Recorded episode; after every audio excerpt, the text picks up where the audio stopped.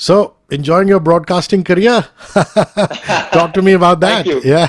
yeah. Yeah, I, I have been enjoying it. I mean, my first gig was in 2016, you know, and um, it's kind of I, I was called up to work for Times Now at the time. Arnab was in Times Now, and I was along with me. The panelists were Charu Sharma, Aparna Popat, and a few others. And you know, when I did that gig in 2016, it was actually I found it to be a lot of fun. You know, because I was like, wow. So I love following tennis. This is what I do in my free time. Is you know, especially if a couple of my friends are over, we either watch tennis or follow scores, break down draws, see results, look at patterns. You know, think where player's doing well, where are they not doing well, make predictions amongst each other. So it was stuff that I felt like I was doing any which way because I, you know, really, really followed the sport and loved it. And so when I got to, you know, get on TV and talk about tennis, I kind of felt like it was a little bit of a dream job. You know, I got to go out there and speak my mind about the biggest tournaments in the world. So from the get go, honestly, I've, I've really enjoyed it. After that, I did the Asian Games, done Aussie Open a few times and a few other tournaments. And uh, yeah, the broadcasting is, is, is different from being on a tennis court, but I, I still like it a lot because it keeps you engaged in the game. Yeah, let's look at uh, just a, a, bird's eye view of the women's doubles and the men's doubles. Babos and Mladenovic, they really have an aura, don't they? The last few years, what they've done. And there's also Ash Barty and Jennifer Brady. That's a new partnership, Somdev. In Brady's case, the strength is obviously big hitting plus the serve. Then you got Barty, great field, finesse, spin. So women's double, you pretty much feel it's going to be a matchup between those two pairs? I mean, listen, a lot goes into it. Keep in mind, these guys haven't been practicing for two weeks. So yep. expect to see a little bit of rustiness, I would say, from everybody. But uh, I mean, going back to Kiki Mladenovic and Babos, you know, I think uh, what has served a lot of teams well is to actually stick together and play together. You know, I think a lot of times teams in the men's and the women's tour, you know, you see them not sticking together one when they have a few losses. And I think, you know, what these two girls have done incredibly well is they've kind of stuck together. So that's obviously a big part of their success. But I think Kiki Mladenovic is also one of the most talented players out there. She's had tremendous amount of success in doubles, mixed doubles, singles, and she's, you know, big girl with a lot of very, very athletic and really good hands as well. So uh, for sure, you know, you expect her, them to do well. But moving on to Barty and Jennifer Brady, Barty has had a lot of success on the doubles court, and Jennifer Brady off late is obviously kind of uh, everybody's kind of taken notice of her. But more importantly, I think Jennifer Brady also has a college background. And in college tennis, the doubles point is absolutely huge. So that also explains one of the reasons why Ash Barty probably chose to play with Jennifer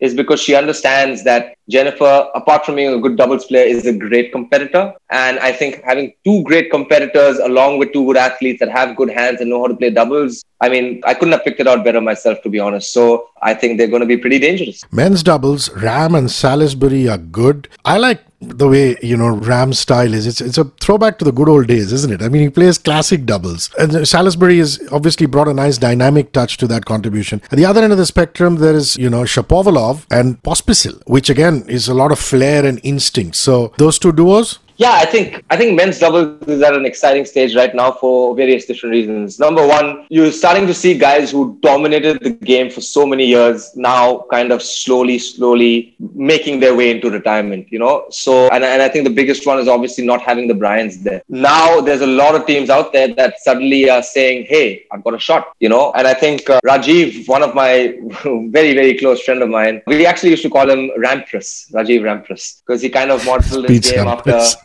after Pete. Even the serve, you know, you see a little bit of the motion on that single-handed backhand, yeah. and um, I think he's one of the best volleyers in the game without a doubt. The guy has got fantastic hands. You know, I think the way one coach put it is Rajeev has got a, an incredible sense of how to take pace off the ball when guys are hitting it so big. So I think, uh, especially in, in modern day doubles, when guys are at the baseline a lot more than they used to be even 10, 15 years ago, having a person at the net that's so solid and knows position that well and obviously serves bullets, it really helps. And I think also they won the Aussie Open last year, right? Yep. So him and Salisbury together, I think, like I said, for the women, I think what's nice to see is the two of them are sticking together and they're going to give themselves a good run and an opportunity to see if they can have a long term partnership. I think when two players get together and give themselves that opportunity over a you know, tennis results don't happen overnight. I think a lot of people kind of misunderstand that. You put yourself in the right position enough number of times and then you can get some kind of success, you know. So I think these guys are, are mature about that. You know, Rajeev's been around the block for a long, long time. He's been a pro since 2005, I would say, five or six, you know, so 15, 16 years. So been top 100 in singles, won a couple of tour events, obviously a world class doubles player who's now winning Grand Slams. So yeah,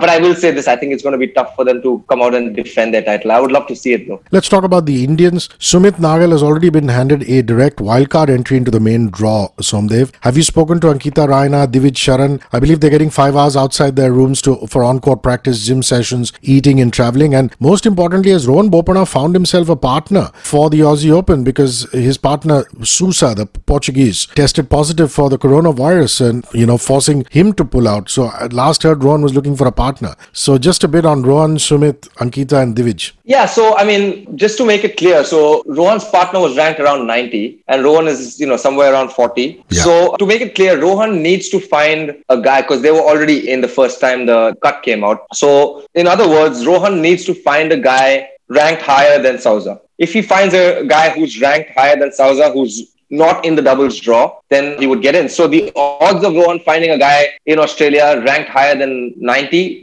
that's very high. For sure, he's going to find a doubles partner. The question is who? And I'm sure he's sending out text messages. And, and keep in mind, a lot of guys also want to play doubles probably because they've realized that they don't have enough matches. Yeah. And doubles, you know, puts them on a tennis court. And being on a court is going to get you that much better. Yeah. And, and I think with the other players, you know, with Ankita, a lot of it is going to be based on luck of the draw. She's gone there as a with the potential of winning a lucky loser. And I would say she has about a 50 50 chance right now of getting in. So, you know, all you can do if you're in Ankita's shoes is prepare. If you're given the call, you should be ready, you know, and if not, then that's just uh, unlucky, I would say, you know, but just move on to the next event. I think, you know, all of us have who've played tennis enough have, you know, been in the position where we have been lucky losers. There was a time, one time I was playing Wimbledon maybe eight, ten years ago, and I think I was the two seed in the qualifying.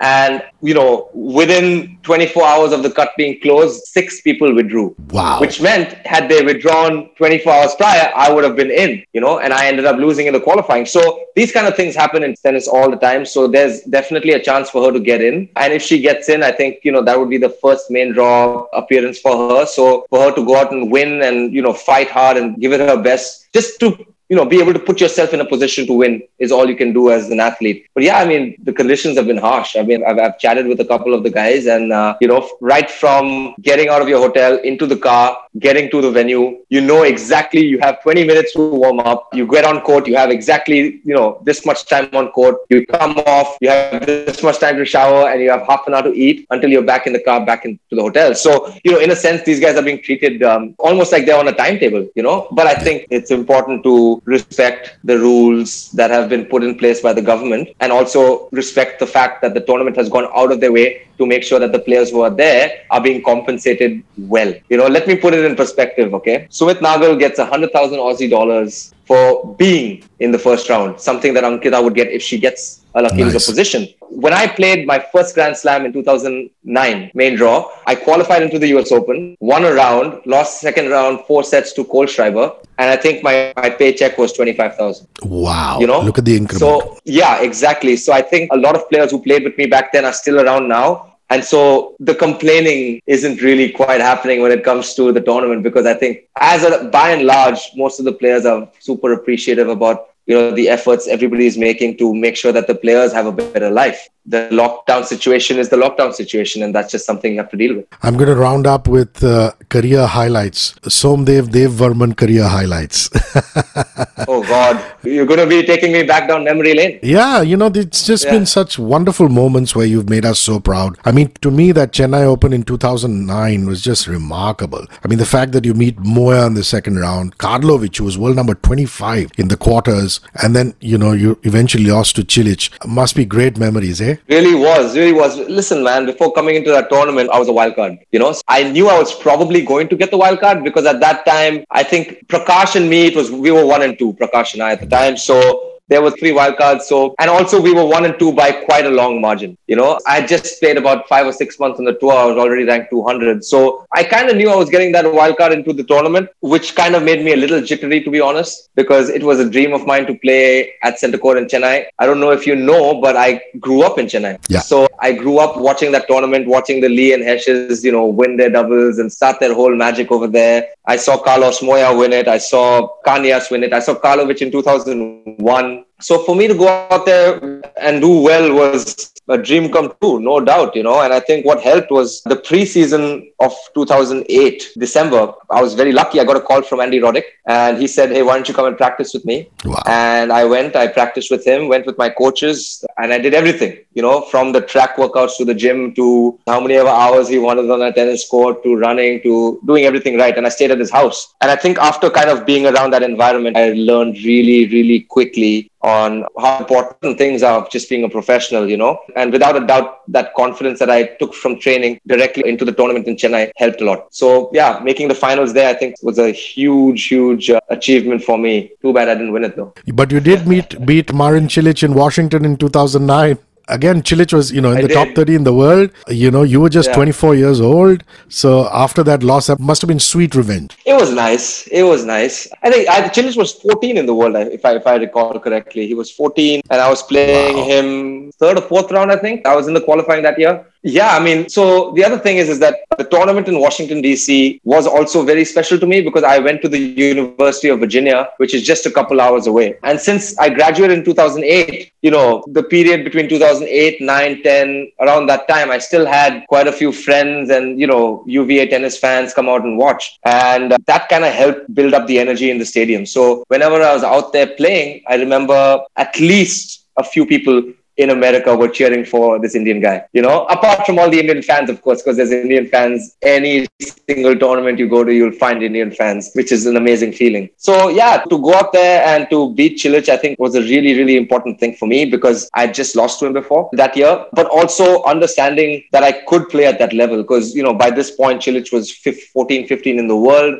and he was obviously you know super successful in, in Grand Slams and, and other events. So for me, you know, whenever you're a young player, just I mean, at that time I still hadn't broken the top 100 you know so to beat a guy inside the top 15 it'll show you that you're moving in the right direction and that confidence is very important to have as, as a player 2011, you beat Marcos Baghdatis in Indian Wells, and the second set score was 6 love. so, memories of that one. I mean, the guy was, i was in the zone yeah, the guy was 22 in the world, if I'm not mistaken, at that point in time. yeah so a funny story before that. So we were all in novi sad in playing serbia in novi sad for davis cup. Lee hesh weren't there so it was myself bopanna and uh, karan rastogi and yuki bhambri who was a lot younger at that time. And i remember going out there that week you know nobody thought we had a chance Did you beat Tipsarevic? That's the one. I remember that one, man. Yeah, yeah. So I, I beat Janko in that. And from there, we lost the tie. And from there, I had to fly. So from Belgrade, we had to fly all the way to California. Landed on, I think the Davis Cup tie finished on Sunday. So you landed on Monday and you played on Tuesday, you know? So I remember I went, I was with my coaches, of course, and I was like, guys, I'm tired. They're like, well, nobody asked, but, and it doesn't matter that you're tired. You still got to go out there and do your job. So I remember going out, I was in qualifying. So I qualified first round, I think beat Mannarino, who's still top 100, Yeah. you know? And yeah, and then I was playing Baghdatis and I think I'd lost to Baghdatis the year before in Dubai in three sets. So I knew I had him, but there was just so many you know, it was a week or so after that is when I made third or fourth round of Miami as well and kind of, you know, became the highest ranked Indian. It was momentum. It was complete momentum. I was just feeling it. I was playing good tennis against the best players in the world. That phase of my life, you know. So it's hard to explain that as a tennis player. Yeah, six love. Would I have ever imagined beating a top 25 player six love? Absolutely not. But sometimes when you're in the zone, think good things can happen. Well, I want to take you to Miami. I mean, that was 2011 where you beat Raonic. He was in the top 30 in the world at that time. That must have been also just one of those spectacular ones you can sit on your front porch and think back of your playing days beating Milos Raonic. It was, it was. But again, funny thing about Milos Raonic, right? I think five or six months before that, we we're playing each other in a challenger. So Milos was working with a Spanish guy who I knew fairly well. So we were practicing together, you know, playing with each other quite a lot. And at that tournament, I happened to be the higher ranked guy. I think I was close to 100 or right around 100, and Milos was probably 250 and up and coming at that time. So in 2011, Milos came to Chennai, okay, lost in the qualifying. Went to Melbourne, was down match points in the final qualifying, won that, made it to the fourth round, went to America, won San Jose, and lost in the finals of Memphis to Roddick, right? So he's just suddenly, from beating me in a challenger in Tashkent in Uzbekistan, he's gone, had a three month tear, and because of that, he was 30 in the world. So when I played him, he was really fresh into being 30 in the world. And I had remembered that, you know, four or five months ago, we were practicing together, and I didn't win every time, but I always felt like I had a chance to beat him. So yeah, that was that time. Yeah, man, it was again a good run. I think after beating Raonic is when I finally became that, you know, highest ranked Indian in 20, 25 years, which was relieving at that time. Yeah, more than anything else. But you know, the thing is that guys like you, guys like Leander you, when you played for the nation in Davis Cup, you wore your heart on your sleeve, man. I mean, I'm talking about going into the world groups, you know, a few times, courtesy your exploits. You mentioned the Janko Tipsarevic win. There was a win against Lu. There's another one against uh, Jiří Veselý. And then you've also gone on and won singles for us in the Commonwealth Games, the Asian Games. Uh, so playing for the country is a whole different kettle, isn't it? And if you want to talk about memorable ones playing for the country, like the Tipsarevic one, the Lu one, the Veselý one, I'd like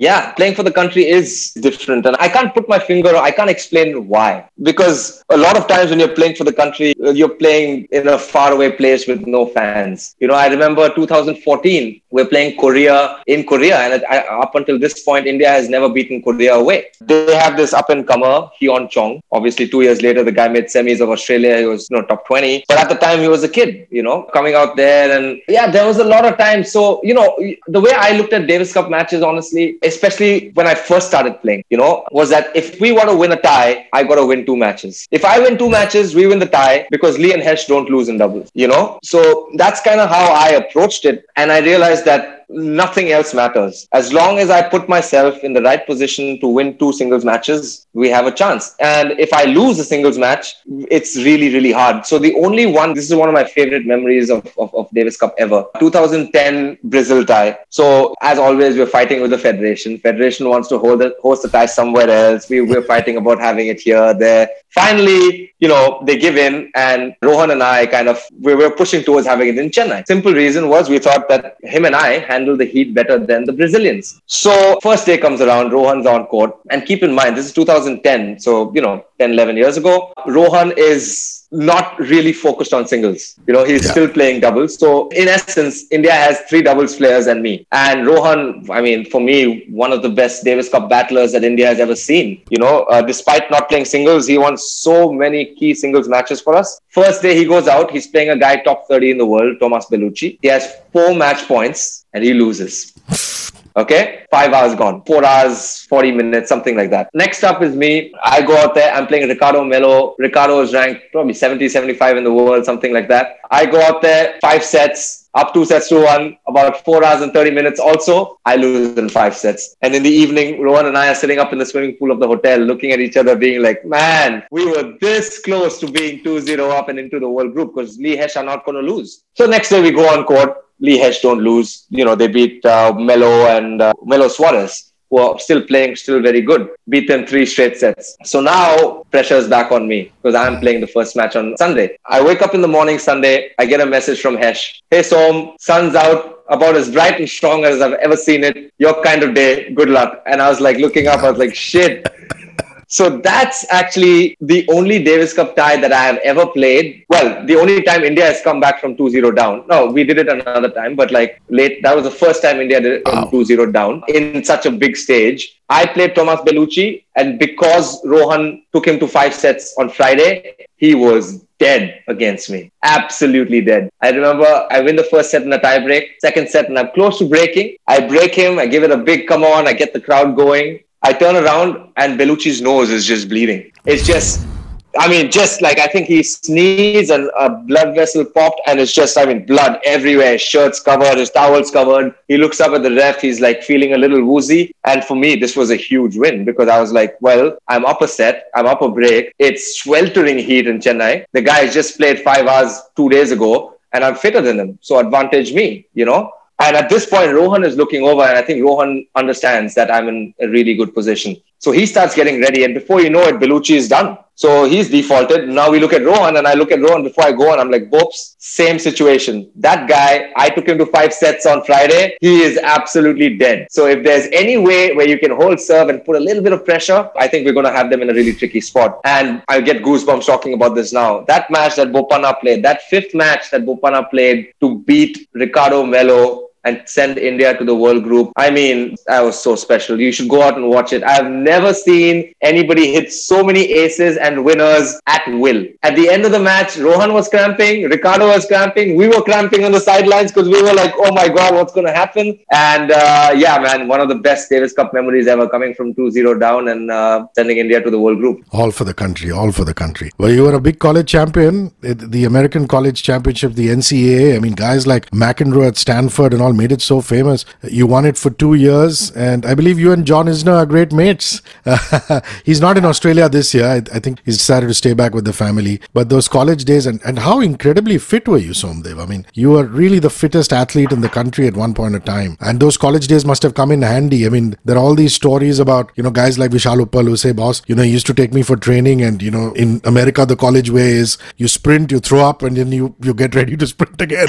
is that true or is it just urban legend? It's true. There's a ton of stories, man.